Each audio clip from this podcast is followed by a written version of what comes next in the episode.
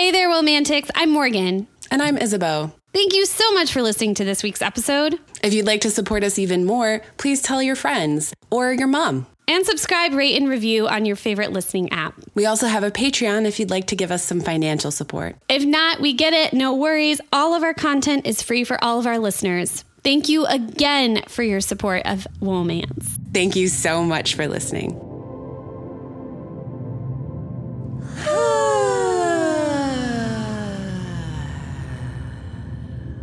I'm Morgan. I'm Isabeau, And this is Womance. a podcast about romance novels, About boring pirates, about buried treasure, about a pleasant sensual tingle of awareness. about taking charge of three strange children, About being hot for a teacher who is teacher hot.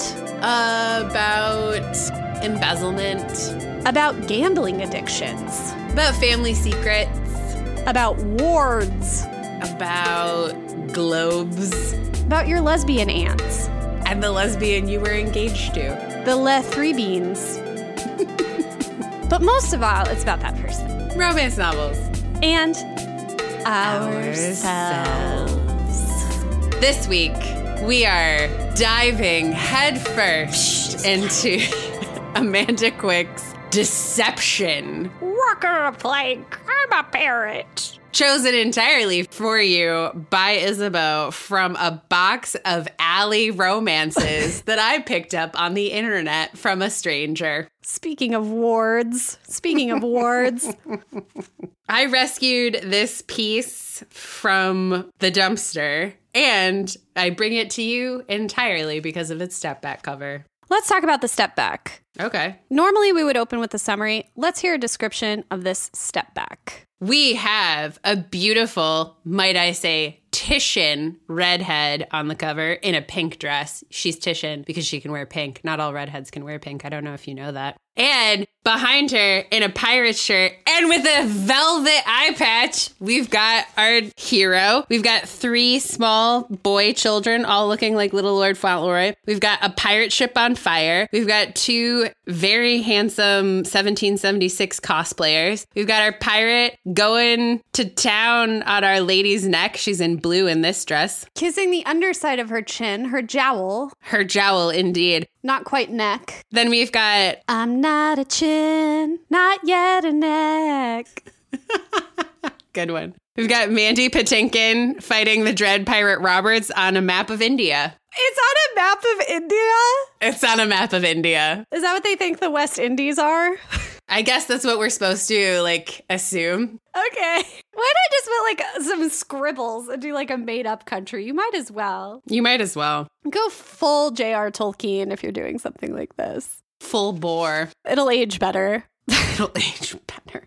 So she has like very dark hair. She's very dark red hair. She has that kind of early 2000s maroon almost. Mm-hmm. What year was this book published? 1993. 93. So Julia Roberts dark hair maybe? Dark red? Yes, very Julia. Ro- That's exactly right. 1993 winner Best Picture, Unforgiven.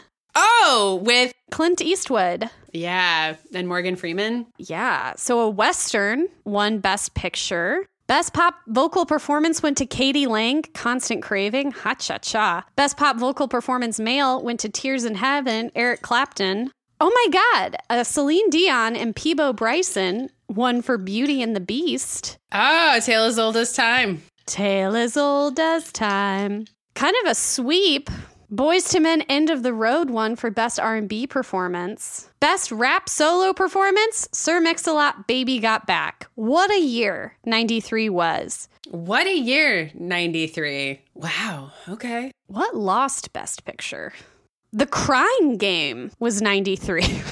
Howard's End, Scent of a Woman. Do an Al Pacino impression. Do you have one of those? No, not. Oh, hey. It was like he was in the room. Oh my God, Womance got such a big guess.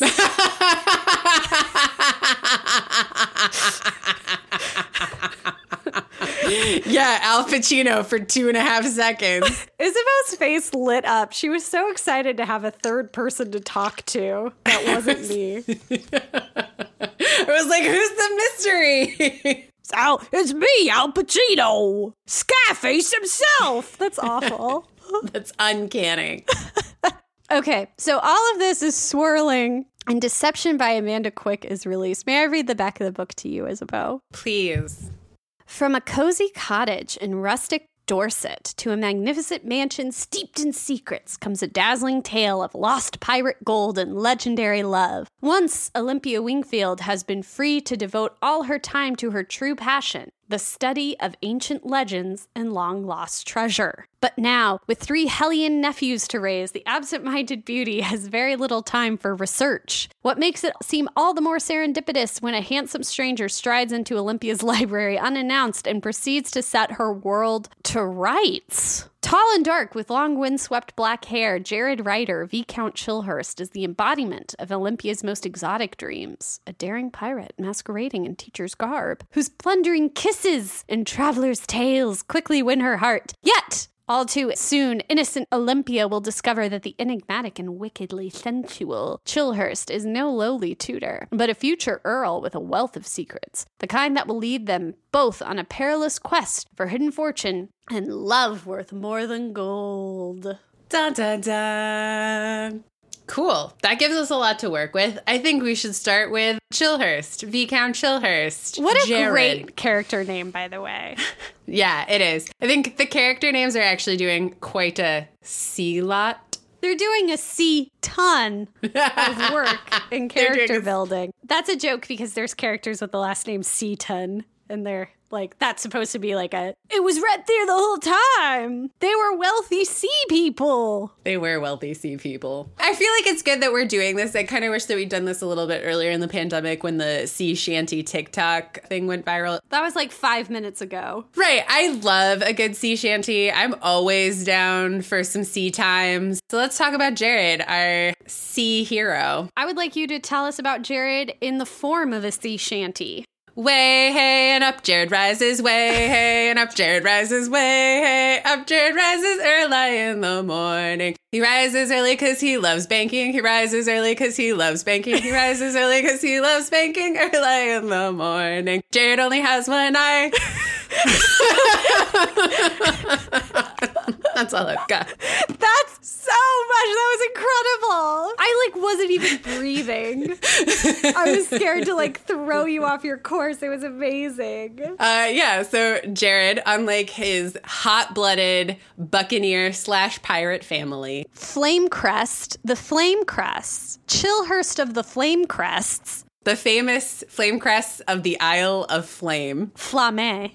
off of the coast of Devon. He is a chilled, blooded banker and merchant. His dad and his uncle are always accusing him of having the heart of a merchant. A descendant of a long line of pirates. Right. So this is a scurrilous thing to call him. It's an insult. They don't like him. Well, they don't understand him. They don't understand him. And Jared feels that very entirely. He sold his mother's necklace that was supposed to go to his wife to rescue the family finances. And now they all enjoy the fruits of his hard won labor in the financial markets, but they constantly make him feel bad about it. He lost his eye defending and saving his two cousins in Spain. Doesn't like to talk about it. Wears a velvet eye patch. I do love that it's velvet. I wish we had talked about that more in the book, like the velvety feel of the patch. Well, it's such a luxurious touch Yes. that it's kind of baffling to me that whenever he meets our heroine, that she's like not tipped off that he might be like a little bit more well to do than your average tutor. And I also think it speaks to this private part of himself that his family like refuses to see or understand. It's almost like Dr. Bones calling Spock like a green blooded goblin, like you've got no heart in you. It's like there's very much like that sense sometimes. And it's like no person who didn't love aesthetics and have like a burning passion for lots of shit would purchase a velvet eye patch. Like if he's as practical as you guys are accusing him of, he wouldn't even wear an eye patch, okay?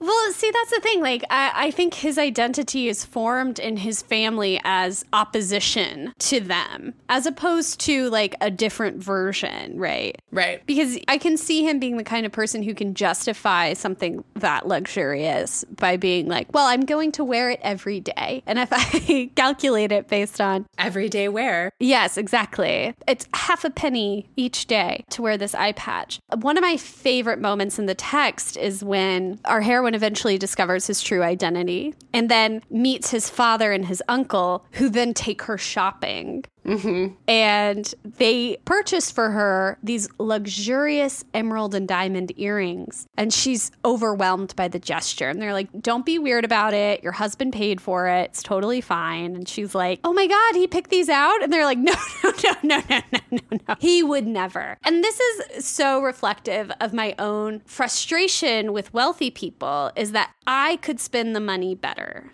And if there's ever an argument for maintaining a monarchy that's not like the British monarchy, but like the Versailles monarchy, it's Versailles. It's like we need some people with like completely unrestrained subconsciouses to be given a lot of cash to do with what they will. Because that's how you get really good, beautiful stuff. That's where you get the envelope pushed. That's where you get a whole hallway of mirrors. That's where you get eight acres of garden. You know, I'm not against this argument on its face because I agree. I don't think we ever would have gotten parquet floors without rich people being like, this is how we're going to make floors beautiful. And you know what? I love parquet I love parquet. anytime I fucking walk on it. You know what I mean? Yeah, we need people who are like, wood floors are beautiful. Let's make them harder to install. Let's make them harder to install and more expensive just for being on them. And you have to like polish them in a specific way. What's cool about parquet floors is that they're wood floors, but with more pieces. They're so gorgeous. So, like, I'm here for this argument, but like, the thing about the earrings in particular is that they give her these beautiful emeralds, and then she's like, Oh, Jared got that for me? And they're like, No, he would never. That's not how he spends his time or his money. Like, he just gave it to us. And then she's like, Well, now I don't even fucking want them. Yeah. Which is like, the gift of the gift isn't the gift. It's the time I spent showing you that I know you. But I love that, like, they don't have any of their own money, The uncles spend money good. right? Like, that's the joke. Yeah, it's all Jared's money. Yeah. That's the gag, right? Like, they're like, oh, everything would be purchased by your husband because he's wakes up early in the morning because he loves banking. He do. And we wake up early in the morning because we love emeralds. Like that's the joke. And like so I I I like it. My favorite characters are Magnus and Thaddeus. Magnus and Thaddeus are impossible not to like because it's not that they don't like Jared. They do. They really do love him. It's truly that they don't understand him, that they do see it as oppositional, that like he has been so successful at rescuing the family finances, at rescuing the family honor, at saving the mansion from basically falling into the sea. And I think you're right to see like the way that he kind of lives his life is almost like both a physical but also like an unspoken condemnation of Magnus and Thaddeus. Yes. And I think that's hard for them because they're good people. They're funny. They're just like luxurious, beautiful idiots. That's exactly right. Like, I watch a lot of a YouTube channel that is a family therapist analyzing 90 Day Fiancé. And one of the things he pointed out is that the reason why it's so difficult for parents whenever their children take on like a different theory, a different lifestyle, a different political leaning than them is that they feel like it's a condemnation of their own choices. Like you can't really live and let live because you like formed this creature. And the fact that this creature has decided like I'm going to have this completely different lifestyle than what you had feels like the creature is now being like your lifestyle sucked. Like mm-hmm. Skateboards off into the sunset. Yeah. And that's how it feels, and it's not what it really is. And what I thought was so interesting is that this book is really interested in tabling the turns, turning the tables on expectation. So, first, let's clarify who Magnus and Thaddeus are.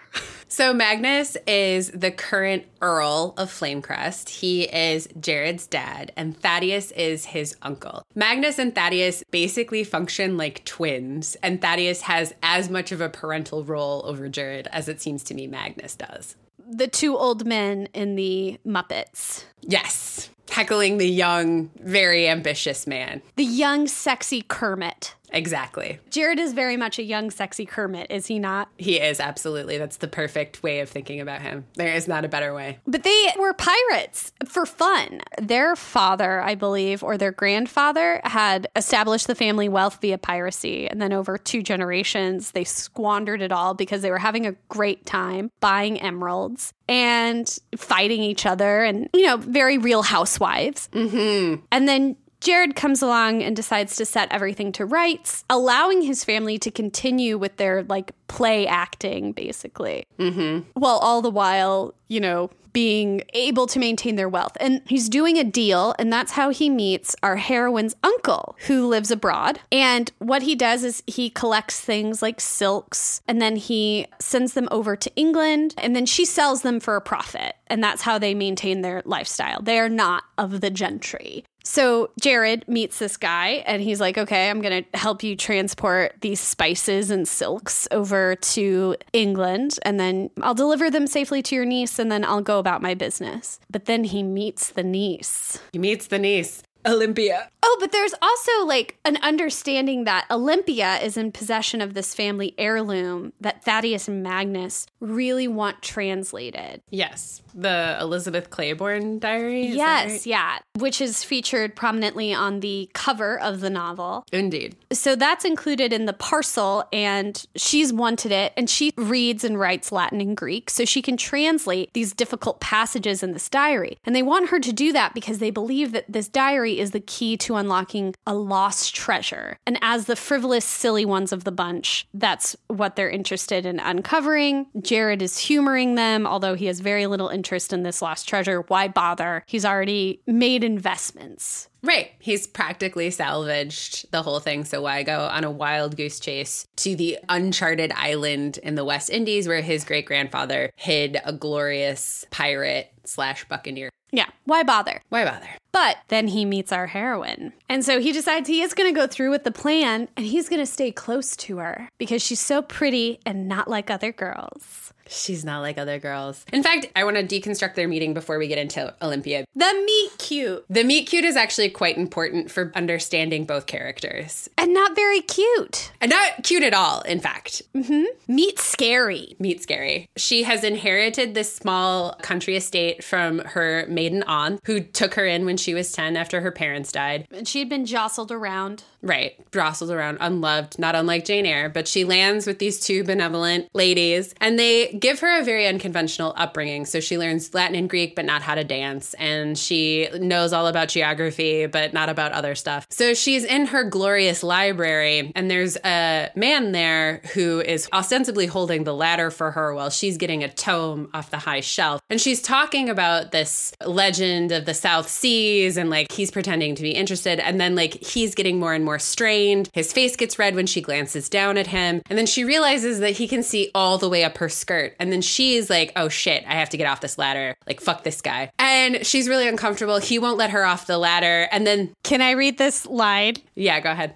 Nothing's wrong, Mr. Draycott. I found the volumes I wanted. I'm coming down now. You may step aside. Allow me to assist you. Draycott's soft, pudgy hands brushed against the calves of Olympia's legs beneath her muslin skirts. Yeah.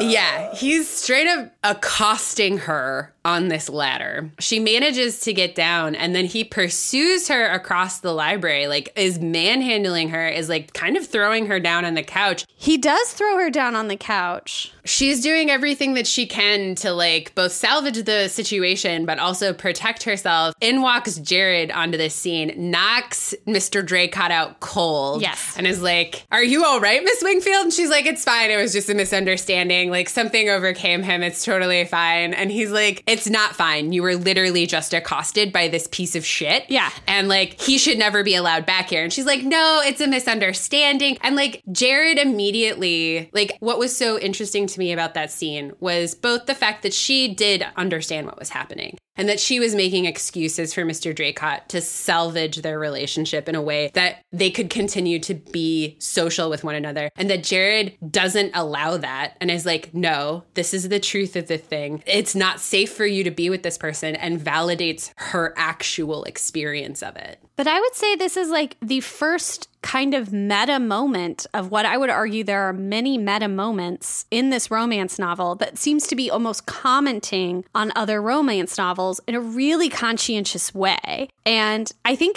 I can argue for its conscientiousness. I know that I say this all the time. Like, I think, I, well, the last time I said it was a week to be wicked. And, you know, fair enough. Like, you can't really make that argument most of the time when I make it. But here, I do feel like just because of the pervasiveness, because it's like everything is structured in opposition, I do feel like it's commenting on romance itself. So we have this scene of a bodice ripping, and this hero comes in, just conks the guy on the head, completely eliminates the threat, and also names it explicitly to the heroine, who all the time is making apologies for it, right? And he's like, no. And that immediately tells you, like, even though this is a guy with an eye patch and long hair, and I think he also has like a blouse, a Seinfeld blouse on. Indeed. This isn't going to be a pirate romance novel. And it's not a pirate romance novel, period.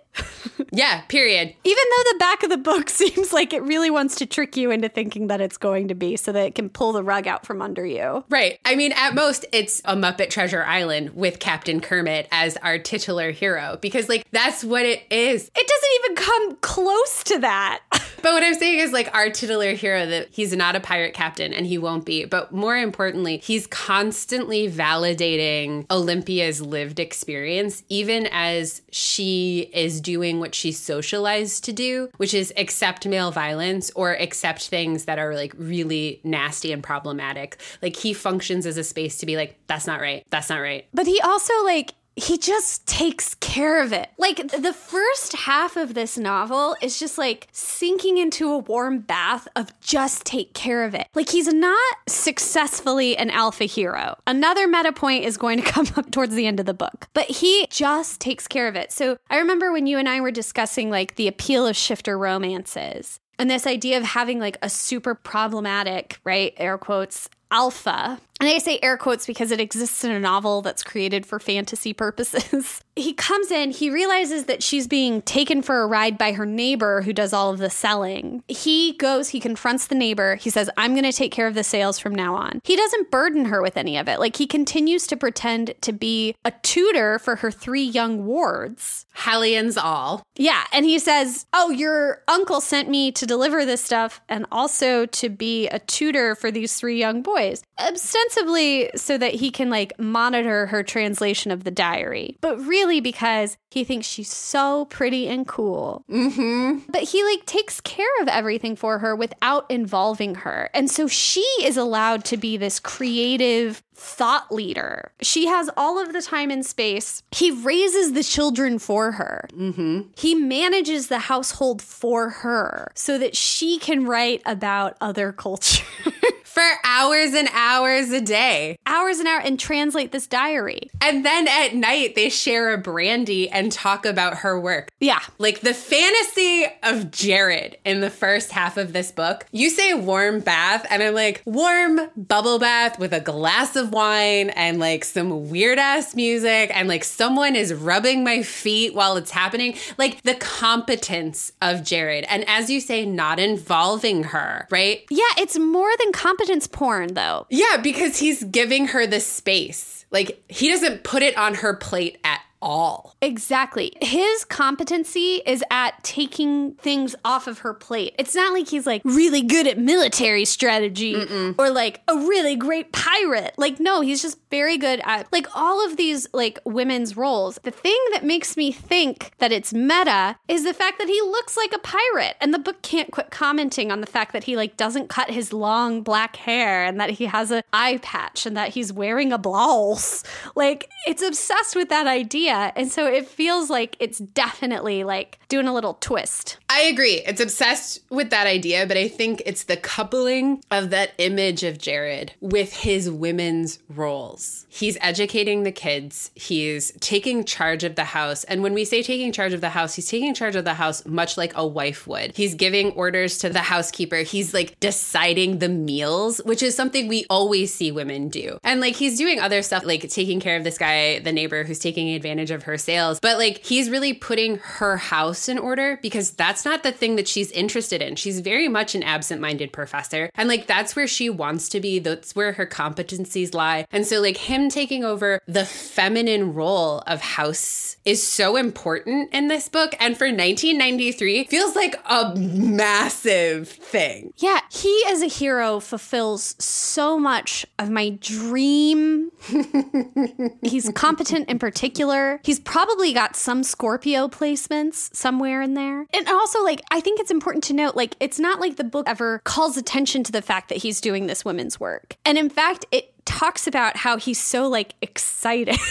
he's like, oh, a real challenge to get this house in order, you know, and he's shuffling his papers and neatening the corners, right? Yeah. It's something that's really exciting for him, and that he's excited to do the work itself, and he's pleased that it allows Olympia to pursue her interests because he likes her so darn much. Mm-hmm. And I, oh, it's just It's so good. And because it's like, Oh, oh, the other thing. Can I call attention to one more thing? sure, but then I want to get this thing out. Okay, cool. He doesn't manage anything with violence. Right. So when he goes to talk to her neighbor, he's like, Hey, guy, time for you to be honest with me about what's going on in your life. And the guy's like, I have a gambling problem. He's like, That sounds really tough. Here's what you're going to do to make it right. And he lays out a process of self improvement for this crook, for this liar, for this man who has threatened his family or threatened his lover. And instead of approaching him being like, outside, fisticuffs, he's like, I want to hear your side of the story.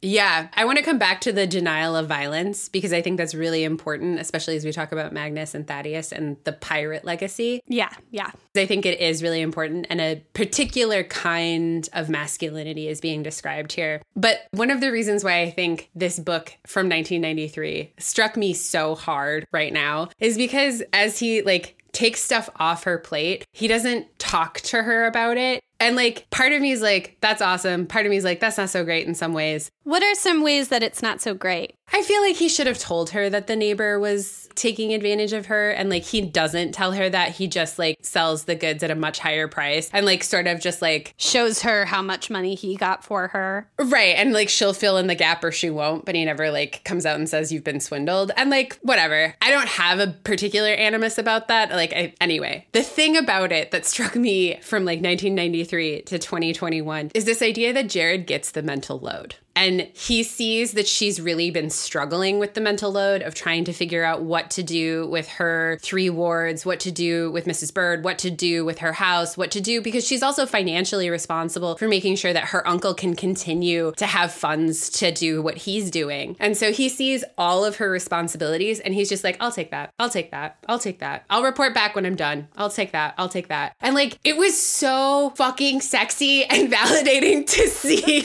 a man just like, It felt so good to read it. Well, it's also like it feels so good to watch a man in popular culture. And like I didn't even bother looking up the year this book was published, although 1993 is shocking to me, especially because this is the first time I'm encountering a hero who does what I want them to do exactly right. More on that later, because of course your wish is always going to be granted in a way you're not necessarily pleased with. But he listens, like he wants to know the whole story. He doesn't make assumptions. We discover along with him that Olympia herself was in a position that her three young nephews were in up until they arrived at her house. And so there isn't an option to send them to a boarding school. Like she knows too intimately how that would feel. And she wants to recreate this life that her aunts created for her. But Jared is also cognizant of the fact that these are three little boys. It's not one girl coming to live with her two confirmed bachelorette aunts, which I love the way the book handles lesbianism. Me too. I could have done with like a little bit more explicitness to it, right? Like she talks about how her one aunt was related to her, the other aunt was not, is the implication. So what makes her an aunt, right? But like Jared recognizes that he's like, these are like three rambunctious boys. Like they need something different, something that I can provide them. And I can also provide her with a peace of mind because she doesn't like sending them away to school isn't an option for her because of her personal tie to this exact experience. But the book doesn't go out of its way for him to be like, listen, sounds like you had a hard time, so now I'm to come in and fix it. Like, he's never prescriptive. Yes, he's never prescriptive. And when you said earlier he doesn't make assumptions, and like I don't want anybody to think that Olympia is making certain kinds of assumptions either. She is absent minded. She is very much a cerebral character and heroine. But when he says that he's been hired as a tutor, she immediately, without like, she doesn't ask for his references, which like she should. Right. She just says, Oh, my uncle met you. Good enough for me. Right. Good enough for me. But she does say, like, what are your thoughts on corporal punishment? And she does really lay down the law about like you are not to beat these boys even though i know that's in vogue. Like they've already been traumatized enough. And he's like no i think like beating a horse or a child either creates a broken spirit or creates a real meanness. And i was like oh boy. And i know that like this is 1993 like talking at like 1818 talking to us now in 2021 but to like have her stand she's like i'm not going to look for your references but you can't just walk in here right? Like i need to know what kind of tutor you're going to be for these boys. And that like they can have this very professional conversation about how they're going to get on together and that they don't make those assumptions that moment i think then speaks to like the ethos of jared going forward where it's like violence is always the last resort and it's never a good resort even when it is the last resort which is shocking for a quote unquote pirate romance. There's a moment when, a moment, there's a whole fucking thing where Robert, the oldest boy, they go to Vauxhall Gardens the night of Jared and Olympia's marriage, which I don't know about the marriage, whatever. So they go to Vauxhall, Vauxhall, Vauxhall. vauxhall We've been there a few times on this show. And Robert wants to be a brave little toaster and go to the dark part of the maze at night. He gets kidnapped. And what strikes me is Jared goes to recover him, meets the kidnapper, still is not pressured to violence. Is still like, let me negotiate with you. I'm a man with money. I can provide you with money. It's not until the very end that he reacts with absolute violence. And what's interesting is is that he brings a knife to a gunfight and wins. So there are so many subplots in this book. There are a lot of subplots in this book And I wonder if the author didn't feel pressure to include all of these levels because, as wonderful as he is, Jared does not make for good TV. It's funny that you say that because I think the best parts of Jared TV are like really quiescent. And like what I mean by that is like the moments that I was most enthralled and interested in Jared and Olympia as people growing together is like this whole thing that he does after everybody's had dinner and they've had like a hard day of her cerebral intellectual work and him like tutoring because he's pretending to be this tutor even though he's a fucking viscount. And they like have Brandy together in her library with like this very pleasant blaze. And he like tells her stories to like seduce her. And he like tells stories that like are made up and is like doing it to like seduce her, which I love as a trope. I am always here for someone to use a story as a narrative to try to get someone else to like get in with them. And it was very evocative to me. And this is a really nerdy reference, but there's an episode of Star Trek Voyager wherein Captain Janeway, our only female captain until recently, and her first mate, her first officer, Chakotay, have a very similar experience where he tells her this story, basically saying, like, I'd be down if you're down to clown, but I understand that you're in a position of authority over me. And so, like, maybe you can't. The reason why I bring up Chakotay and Janeway is because in the first half of this book, she is his employer. And like that's the way that they both treat each other. And so when they finally get together, she's the one that has to overcome this like I am your employer, like is that okay? Like I want to have sex with you and he's like I am super into that. I will 100% have sex with you. Well, when he's confronted by the housekeeper because the housekeeper discovers her discarded chemise and cap in the library, she accuses him of ravaging her. And he says, Actually, it was me who was ravished. Which is right because at this moment she is technically his employer, even though we know as the dramatic irony is that he's the Viscount and of course just pretending. Yeah. And of course, when that realization comes, because they go to London, because she wants to pursue her academic stuff. And it turns out she's a very big deal in her like adventure society or whatever. And she goes to London and they rent like a little house in an unfashionable part of town, right? And he thinks he's going to get in and get out of London without anyone knowing that the Viscount is here. And it doesn't work out because his former fiancee runs into him at the aquarium with her confirmed gal pal Constance. Suddenly, like, the stakes are still present. We get this really viscerally embarrassing scene where Demetria and Constance and Demetria's brother, who is a great nemesis of Jared, because Jared called off the engagement whenever he caught his fiance en flagrante with cryptically someone else. A lover. A lover, right? No other detail provided, right? So he calls off the engagement, but he doesn't want to like ruin her prospects. So he doesn't say anything about it. He's like, I just called it off. So Demetria's brother thinks that like this is a great slight. This is like the wealthy and specifically some family dynamics that are going to get into like the overarching mystery is denying my sister. And this is a great insult to our name. So he wants to duel. He refuses to go to a duel. What a great hero. What a boring bad TV. Good hero. Jared is truly defined by what he doesn't do, not by what he does do. Right. Yeah. So we have this scene where she is now aware that she has been housing a Viscount, and some relics of the gentry come to visit her at her modest Airbnb. And her housekeeper gets all a Twitter because she's serving the ton and makes an absolute mess of things. And all our heroine Olympia wants to do is get out of this situation, and she makes it worse by just trying to expedite things in this really like unnatural way. And then Jared comes in, and immediately everything stops because it turns out it's not actually like about your manner or your conduct, it's just about rank. That's how you can control a situation. So her housekeeper spills tea and then insists that everyone stay for the tea and drink the tea and like won't let people leave. It's very humiliating. Not only is it humiliating in the text, but it's also heightened by because we're in Olympia's perspective in that moment. And she has a massive headache. It's almost described like a migraine. She keeps referring to it as the headache, but it's this building sensation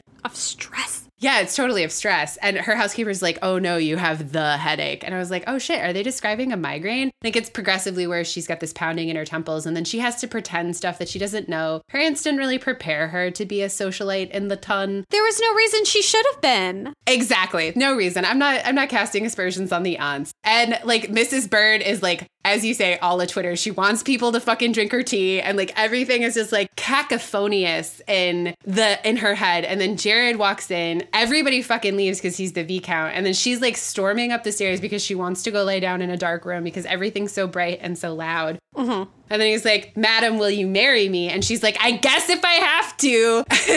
and storms up the stairs. Because he's already lied and told people that she's his wife. Right. Which was originally her idea to get away with it. If anyone was like casting aspersions, to immediately borrow the term I just heard, if anyone was going to cast aspersions about her having her tutor stay in the same house as her, she was like, oh, I'll just pretend that we're married. I need your help.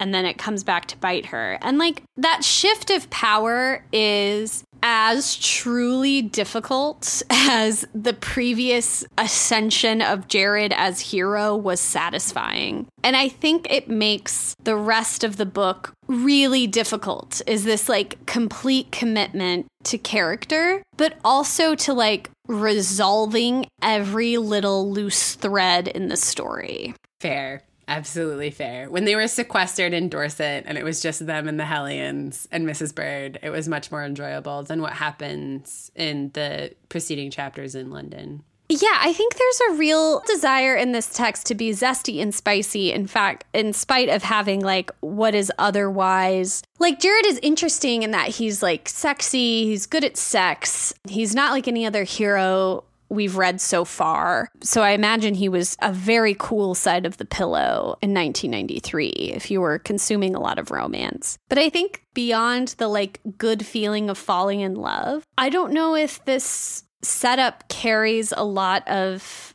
titillation, right? Past that point. Like its insistence on being like a pirate adventure story when she's only going from Dorset to London. And like the real adventure story exists in this diary. But like we're not actually interested in this adventure itself. We're interested in the translation of the vague clues that lead to like this like complicated family reckoning about class. And like that all sounds cool on paper, but it leads to a lot of different plot lines. And you can tell that this is a pretty meticulous writer in the insistence on closing every gap. It reminded me of, I heard a conversation on a different podcast recently about Christopher Nolan films. And uh, what was the dream one called? Inception. Inception. And when Inception first came out, everyone was like psyched on Inception, right? Like everyone thought it was the greatest movie. People were like, wow, this is so smart. And then a couple of years of letting it bake, people realized like it's so full of plot holes. And so now it's fashionable to hate Inception. In spite of the plot holes, it's still like memorable, right? You remember it. It was captivating. This book has almost zero plot holes.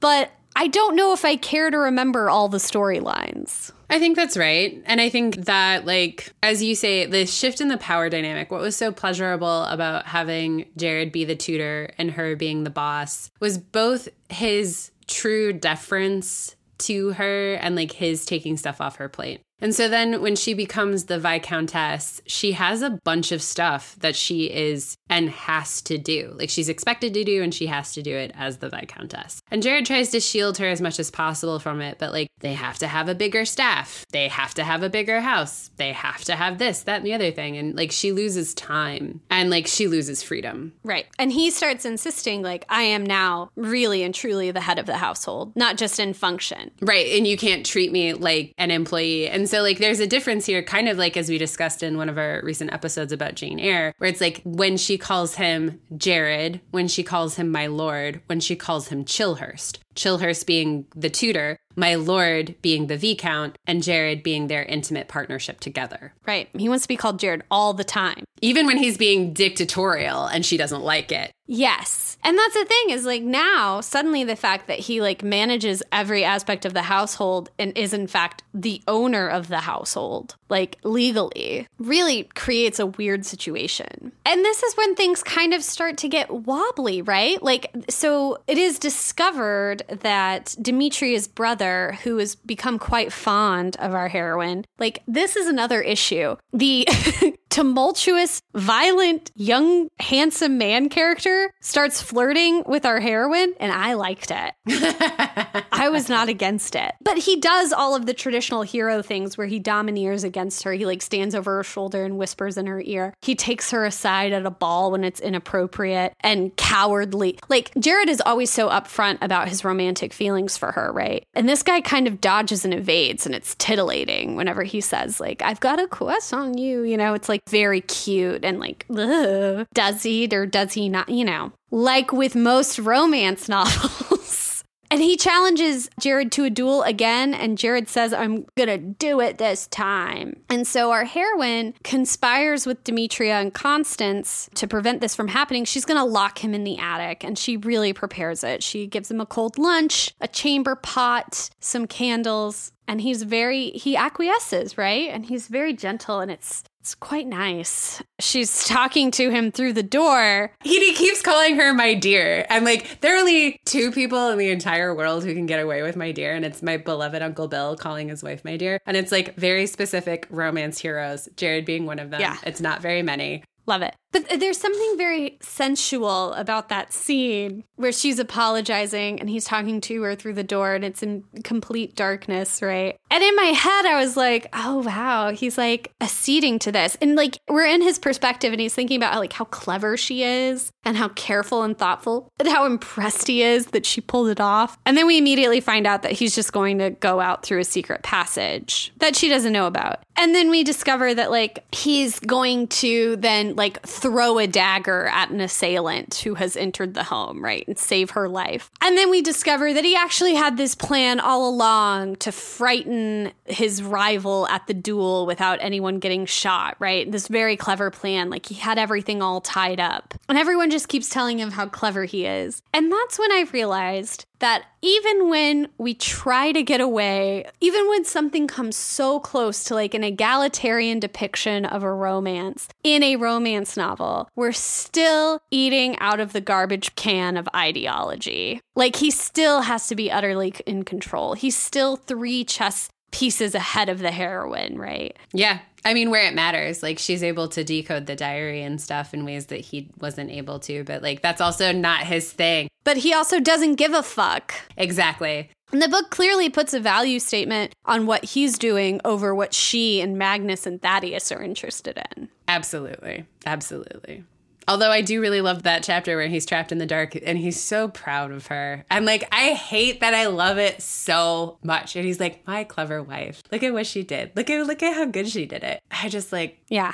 Ooh, she almost got me. But she doesn't have the same institutional knowledge I have, nor does she have the same physical power I have. So thank God I got out of this, right? In order to save her, this poor lamb in the wilderness. And he's also so magnanimous in his victory. And he's like, if you'd asked for my opinion, I would have told you that doing this was silly. Yeah, exactly. And then, like, tables turned. The hero is not the like passionate, confused, artistically minded type, right? It's the heroine. And he has all of the faculties to be in control of a situation and to be hyper aware. But the ultimate result is the same, right? Like that just almost confers too much power to the hero once the realization dawns in the text that he's a Viscount, right? It undoes the egalitarianness in a way that's, you know, it's not like it's unpleasant to read, but it's there.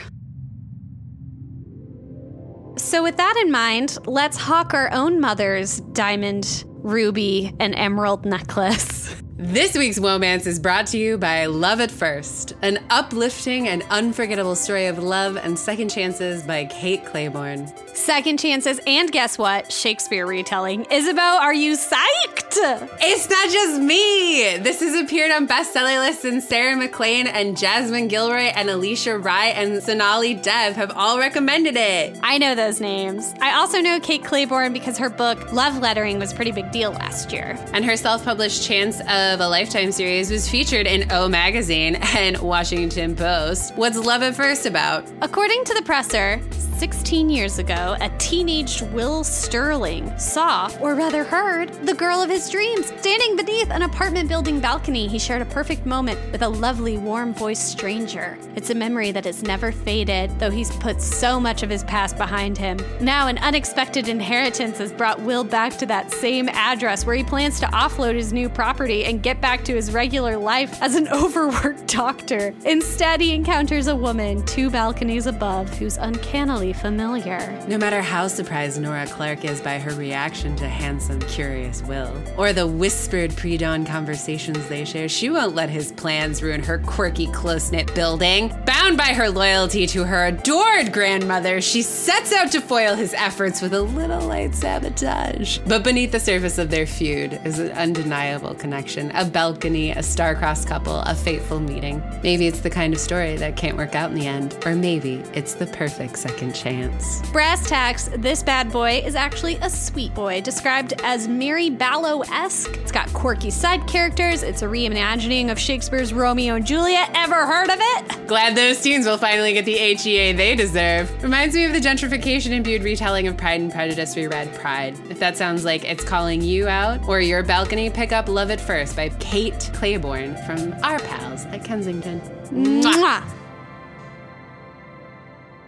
Okay, Morgan, you asked a really good question in our sort of pre notes, and I want to go back to your discussion about craft work. And you asked the question, what makes a character whole? And I want to get into that in terms of Olympia and Jared. When I posed the question, I wasn't thinking so much about like Olympia and Jared, because I think typically our romance novels have really holistic heroes and heroines. But the side characters in this text are also whole, right? Gifford, Demetria's brother, Demetria herself, even Constance, who's just Demetria's gal pal, her motivations are clearly rendered. I can picture her in my head, Magnus and Thaddeus, but like it's not like their character development gets any more like page time than the average side character in a romance. And so I wonder what makes them feel more complete. You know, I have a theory, but I'm not sure that it's right. So we can talk about this. What's your theory? I think these side characters are made whole by their relation to our main characters. Because I agree, I think especially Constance and Demetria, and to a lesser extent the boys and Mrs. Bird, are made whole characters by our understanding of their relation to Jared and Olympia. So, like in Constance in particular, when it's all revealed that Demetria and Constance were the lovers that Jared caught his fiance in flagrante delicto with, that it was a woman all along, and that it was Constance. And Constance says this thing where she's like, Jared was never going to call out a woman, and he was never going to dishonor Demetria or me or himself that way. And so, like, both her piercing acknowledgement of what Jared was or wasn't going to do both tells us something about her understanding of our main character, but also tells us something about her and this thing that she's been thinking about. Like she's also the one who's been trying to get Demetria to like rein in her shitty brother Gifford. And I think in that way, they're given life through their relation. Like Mrs. Bird, we understand as a very protective housekeeper. And we understand that through the ways in which she is interacting and interacts in relation to Olympia. And there's a scene with the boys where we know that they've been traumatized by being passed around to various family members. And like Jared and Olympia are interrupted in the middle of a sex scene. And one of the boys had cried out in a nightmare. And she goes up to comfort him, and Jared goes with her. And it's in that scene that we learn more about the main characters, but we also learn more about the side characters because by the end of that scene, both Robert and the other boy have walked in, and Robert asks, like, I hope he doesn't have very many more nightmares because, like, I don't want her to send us away. And, like, I, you know, I know that this is wearing on her patience. And Jared's like, this isn't wearing on her patience. And so, like, the communication of that fear and then the, like, revelatory thing that it does for our main characters makes the secondary characters more whole, is my thinking. That makes so much sense because I think what's different about this book overall is how deeply empathetic the entire text is and how deeply empathetic each character is to one another. We touched on the fact that Jared wants to get to know people's stories, right, before he assumes anything. But I also think about Constance revealing, like, my brother and I were from a bad situation, and I had to let him take on this obsession with family because he had so much energy. Where else was he going to put it? He could have put it into some really destructive paths. He could have put it in, into gambling hells. And like a gambling addiction is kind of an overall theme of the book because we discover yet another subplot that Jared's like man has been embezzling from the family fortunes to pay off gambling debts, right? And the book is even sympathetic to him when he uh, takes Olympia by gunpoint. And I think you're right. The text's empathy for each character and each character's empathy for one another. It isn't that individual characters are given a lot of page time, it's that their webs to each other, the systems that they're a part of, are very clearly laid out. And so we can trace these pathways and make interesting assumptions about the depth of each person. I think that's exactly right. Like the web actually gives us a lot to work with. And I think this is a book that I wouldn't say like overly trusts its readers reader, like this overt attention to tying up every single loose end, especially at the end, got to be kind of a little bit of a slog. But it's interesting because I feel like it doesn't trust the reader to not complain. Like it's not that it doesn't trust the reader to not understand. It almost assumes the reader's going to want to fixate on too much. Yeah, yeah. Like I felt trusted to know how these webs of empathy would work, but I didn't feel trusted to like not give a shit about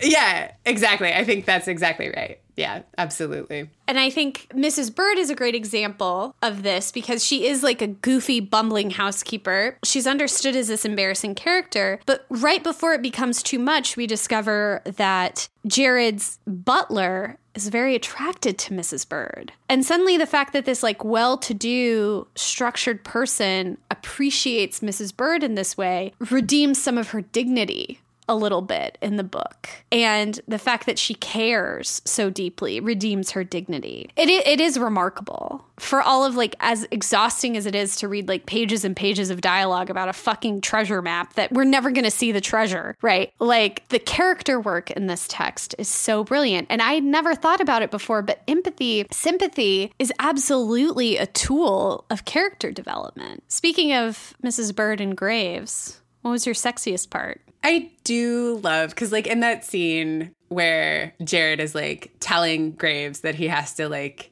function with this very unfunctional housekeeper who is like suddenly thrust into a situation she never fucking dreamed of, nor has like the skill set to potentially handle. She's gonna have to learn a lot on the job. And he's like, Don't be shitty to Mrs. Bird. She's like part of this fucking household. Like, and Mr. Graves is like, She and I have already had a conversation. It's cool. I like her a lot. I think you're right to say that she's redeemed in that moment in a lot of particular ways. But my sexiest part is and I've thought a lot about this because in a very un Isabeau move, Jared says a lot. He has a lot of speeches about like her being this beautiful siren yeah. and like all this other and like that was my feeling too. I was like, God, are you like Phantom of the Opera? Like, what is this? Like like I was I was rolling my eyes and I was like, this is so unlike me. Like, whatever. I did not care for the siren metaphors. Oh, me neither. It was like way over deployed. But my sexiest part was that first move that she makes when she still thinks he's a tutor and she's like, I don't want to seem over bold, but I want to have a sexual relationship with you. Would you be open to that? And he's like, I would indeed. And then he just like picks her up by the butt and puts her on her desk and they like start going to town on one another. I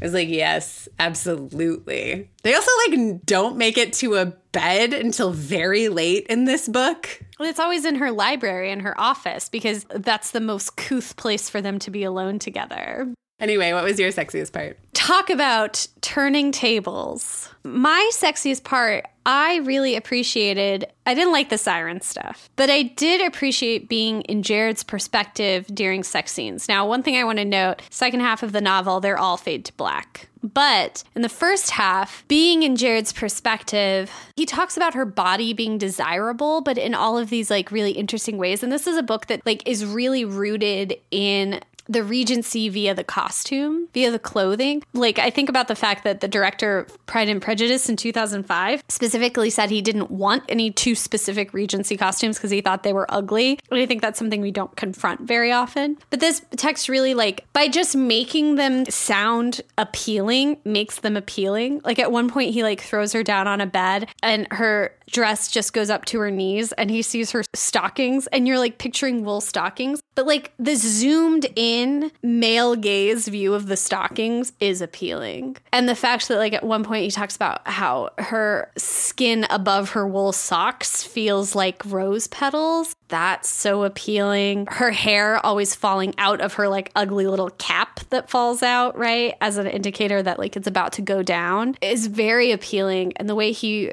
drinks her in visually is one of the more satisfying working throughs of the male gaze and what is, yeah, not a very cute costume era in spite of the fact that we keep returning to it. Absolutely. And I like, I want to comment on this thing because, like, I think as you talk about his male gaze, it's also like his male confidence. Like, there's like one, I think, like Burt Reynolds moment where she talks about his chest, but like the fantasy of this gaze is like how attractive she is and how appreciative he is of her body. And there's a scene like we talked about earlier where she's like pulled out of this ball by Gifford Seaton and he knows that it's bad and like she doesn't because she's a naive country lass or whatever. And like Jared sees her and like gets her out of the garden. And then like rather than like having some weird jealous row, which I think is 100% an expectation I had for that coming scene, he's like, "Do you want to tell me what you guys talked about?" And he's like so fucking reasonable and she's like, "Yes, I'd love to tell you. It turns out that he's actually your great great cousin." And like that kind of implicit trust where like he just treats her like an adult. So it's important to note that as women, we also carry the male gaze, right? Like we're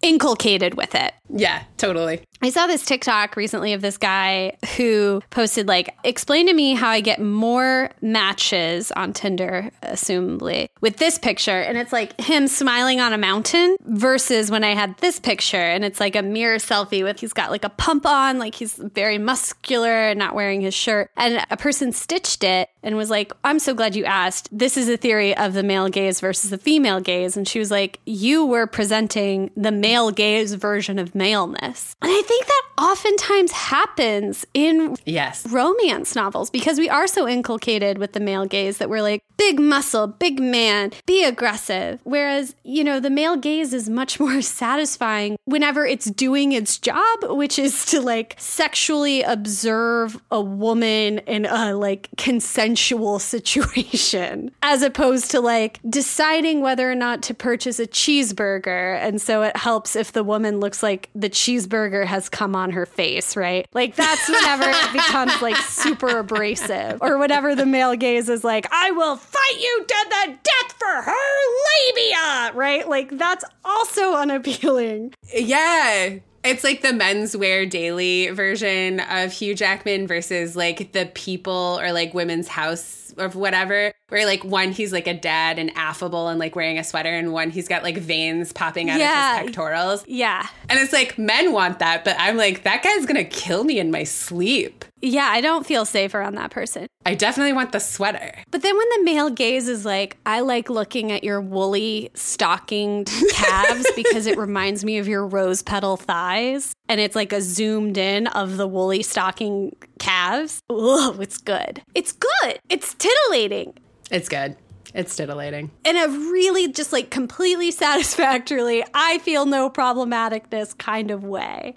What was your weirdest part? So I think my weirdest part is really like the back half juxtaposition of the power dynamic. And I think part of it comes out where it's like in a charitable read, I think because Jared is suddenly around people who expect this of him, he like lives up to that expectation where he wasn't that way in Dorset. So he got to be like a more authentic version of himself, like the better version of himself, the self that we all fell in love with. Yeah. And like that Jared doesn't and hasn't existed in its full authenticity in London because of family dynamics, because of expectation, because of whatever. And like that collide, I think, was really jarring for me. And I think like the text wanted it to be jarring for me, and it was, and I didn't like it. But does it even get satisfied at the end? No. Not completely. And I think that's my weirdest part, where it's like, I understand how this conflict arose in the text and I understand what it's doing, but like it doesn't solve it for me. And like that, I think, is my weirdest part for such a well crafted text. Yeah. Like I just wanted one more scene where they're back in Dorset and they still live in the country cottage and he's still teaching the kids.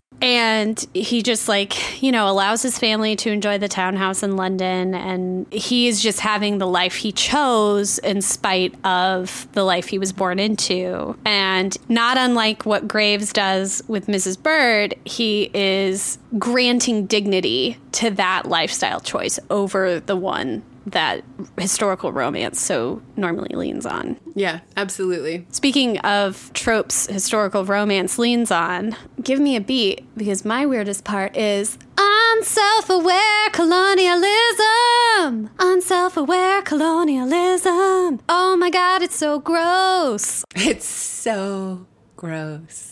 So, what is our heroine's research interest, you may ask? Great question. Our quite literal armchair anthropologist is interested in cultural practices of people of the West Indies. And in spite of the fact that she has never even been there, people refer to her papers, her published works, and seek her out for personal consultation so that she can describe the cultural practices of people she's never even seen from a distance. Yep. It's not like it comes up a ton, but it is the central mover of the entire love story. Yep. she wants this diary because she's not interested in treasure hunting. In fact, she thinks it's uncouth for an anthropologist by any other name, right? They're not using that term. She thinks it's uncouth for them to be interested in a treasure hunt. They should only be interested in the commodification of people. Yeah, especially for the West Indies, like what we learn is that this treasure is hidden on an island off the west coast of Jamaica, but like nothing is said here of like what was being done in Jamaica by the British or No. who Nope. or why the ancestor of Jared's would have been there or like what kind of people are currently serving the empire with or without will on Jamaica or any other island there. And in fact, our hero tricks our heroine into quote unquote weird sex, like sex in the daylight, by saying this is how a certain primitive culture does it. He doesn't say primitive, okay? Okay. He doesn't say primitive. He says native culture. Native culture. He says, There's actually a culture of peoples that I've seen in person with all of my made up bullshit stories I tell you to get you to have sex with me. That's like, oh, we only have sex when the sun is up. What do you think about that? I guess we better try it. And she considers herself a worldly woman. And she's insistent on her own worldly womanness fact, right? She's like, I'm a woman of the world, meaning I've read books about other places in the world. That's what she means. And it is the most white feminism bullshit. What's funny about that bullshit is that like it does have a critical failure where she says I'm a woman of the world and Jared understands that to mean that she's sexually experienced. And then it turns out that she's a virgin and he's like you said you were a woman of the world and she's like I've read a lot of books. I know how it works. Yeah. And he's like that's not the same. But it's like a charming like it is a joke in the book, right? Her It's a joke. her lack of self-awareness is kind of a joke, right? She's constantly arguing with everyone that Jared is like a fiery, passionate person because he kissed her on the vulva, right? Like, how could they know anything about him? And like, you know, the fantasy is like, oh, she brings out this side of him that he like doesn't really have, right? But like, it's like a charming, silly joke and not like a holy shit, can you believe that these people are informing the rest of the world about these other people? That this sex idiot baby is telling Is an expert, quote unquote. yeah, isn't well respected, feared, and adored. Yeah. And it's like, that's the thing is like, yeah, it's a joke, but it's like, it's a joke. Yeah. Does that make sense? Did the total difference register? We're meant to be laughing with her instead of at her super problematic attitudes and behaviors. Absolutely. And I think like the laughing with her, when it's applied to her, like when she's like, I'm a worldly woman, he's like, what that means is not what you think it means, is only funny if it applies to her and is not funny as it is applied to peoples that England at that moment is obliterating. Yeah. Womance or no mance? On that note, I know! Because it's a wow! It's a whoa. I am 100% going to go back through Amanda Quick's catalog. I mean, so here's where I'm going to land on this, where it's like the colonialism, super gross. Like, I'm glad that it wasn't more omnipresent. I'm glad that it, like, as a central mover, it was like only tangentially central. Wasn't omnipresent to us because I don't know what this reading experience would be like with different identities. Super fair. But what I can say for this heroine hero dynamic was that it felt fresh. And for a 1993, that seems insane. The heroine was over the age of 18, which also is super good. She wasn't traditionally live yet womanly. She was like 31, right? Yeah. And so, like, I loved that she was aged up. I love that she felt like she had a normal person body and that, like, it was still beautiful, attractive, sexy, and all of those things. Same sex relationships that aren't zany. Yeah. She's like, yeah, my aunts. And like Constance, it's like, yeah, she's my lover. And I loved that. And that like this book had no judgment. Jared, our hero, had no judgment, which taught everyone else how to deal with it. I loved the found family aspect of it. I want to kiss Thaddeus. I want to kiss Magnus. I want to kiss Gifford. And I want to kiss Jared. I want to kiss all these wonderful, gentle boys. Yeah. Men, not gentlemen. Not gentlemen. not like fedora gentlemen. No, absolutely not. But I think they are gentle boys. Like Magnus and Thaddeus, like really do want her to look pretty and they care about that. And they're not idiots. Like, that's the thing about cinnamon rolls and himbos. It's like, that's the other thing is like, the patriarchy wants you to think they're harmless, hapless idiots, right? Because then you let your guard down. Then you let your guard down. Jared is capable, and yeah, it kind of fucking ruins the relationship. That's the other thing is like the problems with the novel bear themselves out as problems, at least in our reading, but it doesn't undermine the pleasure of someone taking care of things so that you, a woman, can be an absent minded professor for once. Right. They both struggled with the changed power dynamic and that he did really want her to call her Jared. And that, like, when she reminded him that he had dictatorial authority and she didn't like how he was using it, she had a way of calling his attention to it. And he had a way of understanding that, which, you know, kind of reminds me of Rochester and Jane, except Jane has no ability to call his attention to his dictatorialness. So yeah, it's a romance for me. I'm going to go through her entire back catalog. I'm also going to read her weird contemporary paranormal stuff that she writes under a different name. Like I've found a new person that I'm like really excited to investigate. And like that's a pleasure in all of its own. Yeah. It's always gratifying. It gratifies not only my personal preference for a certain kind of man who would be sexually attracted to me, right?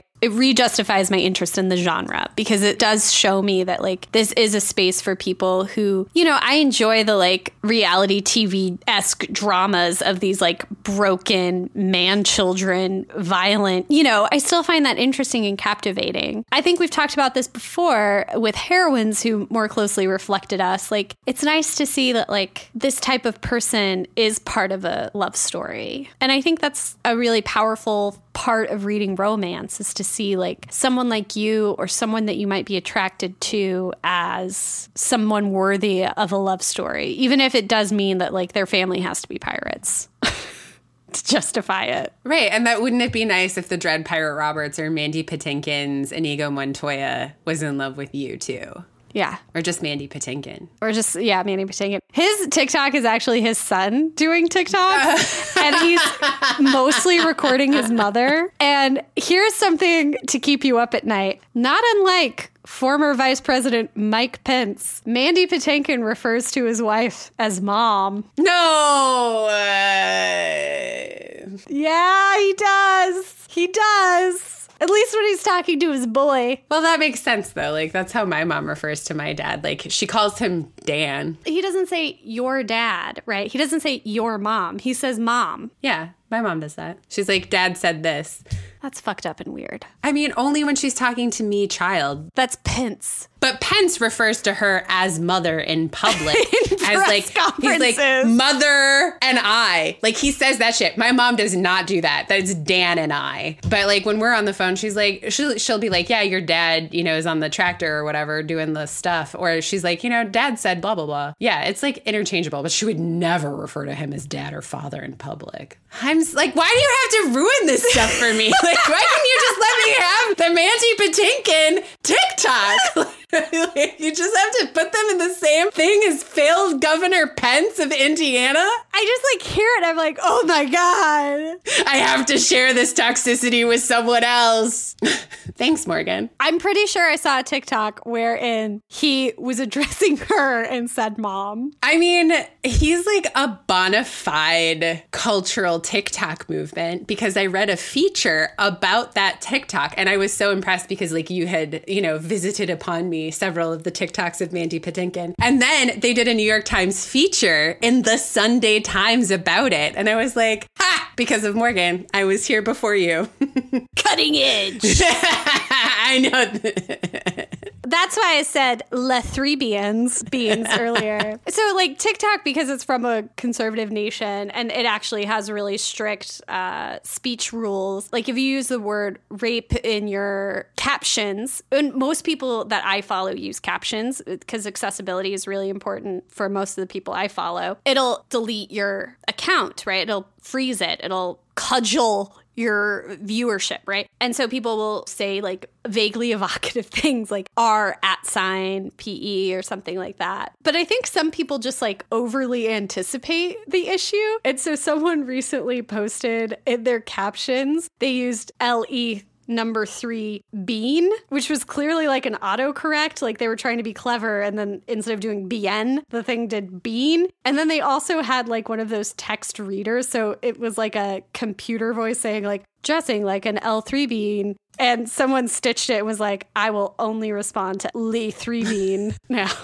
That's good. Lee 3 bean. So, anyways, TikTok is the only thing I do outside of this podcast now is send people TikToks. It's great. I love having my TikTok curated. Weirdly, it's not giving me a lot of senior chihuahuas, and I want to apologize to producer Nick for that. It's really throttled the senior chihuahua content, but I am still in the market to get you a senior chihuahua for your belated birthday present. So that's something to look forward to. I just watched a video of a senior Chihuahua saving his senior human uh, during a seizure. He went and got help and like brought help. Yeah, senior chihuahuas are great. And I am sorry to say, like, don't start planning any names because that chihuahua already has a name that it's connected with. Obviously. And it's probably something like Bailey or Spike.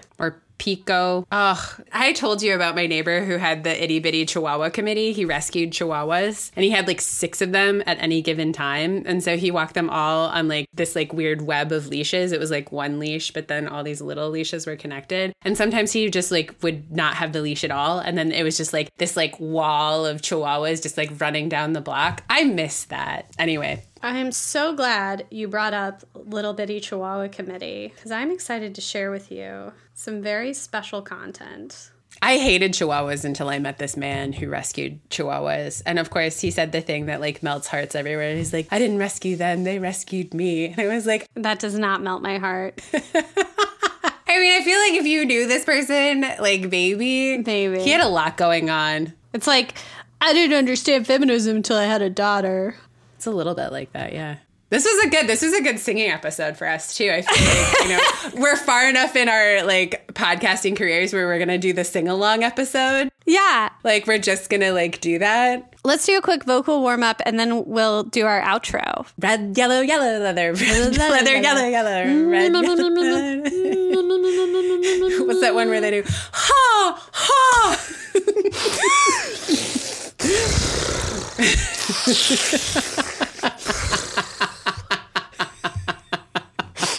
With that, Loosen your steers.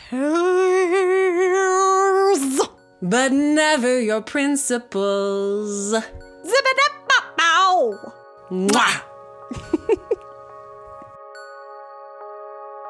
Whoa, golly gee. Thank you so much for listening to this week's episode of Womance. Womance is hosted by Isabeau.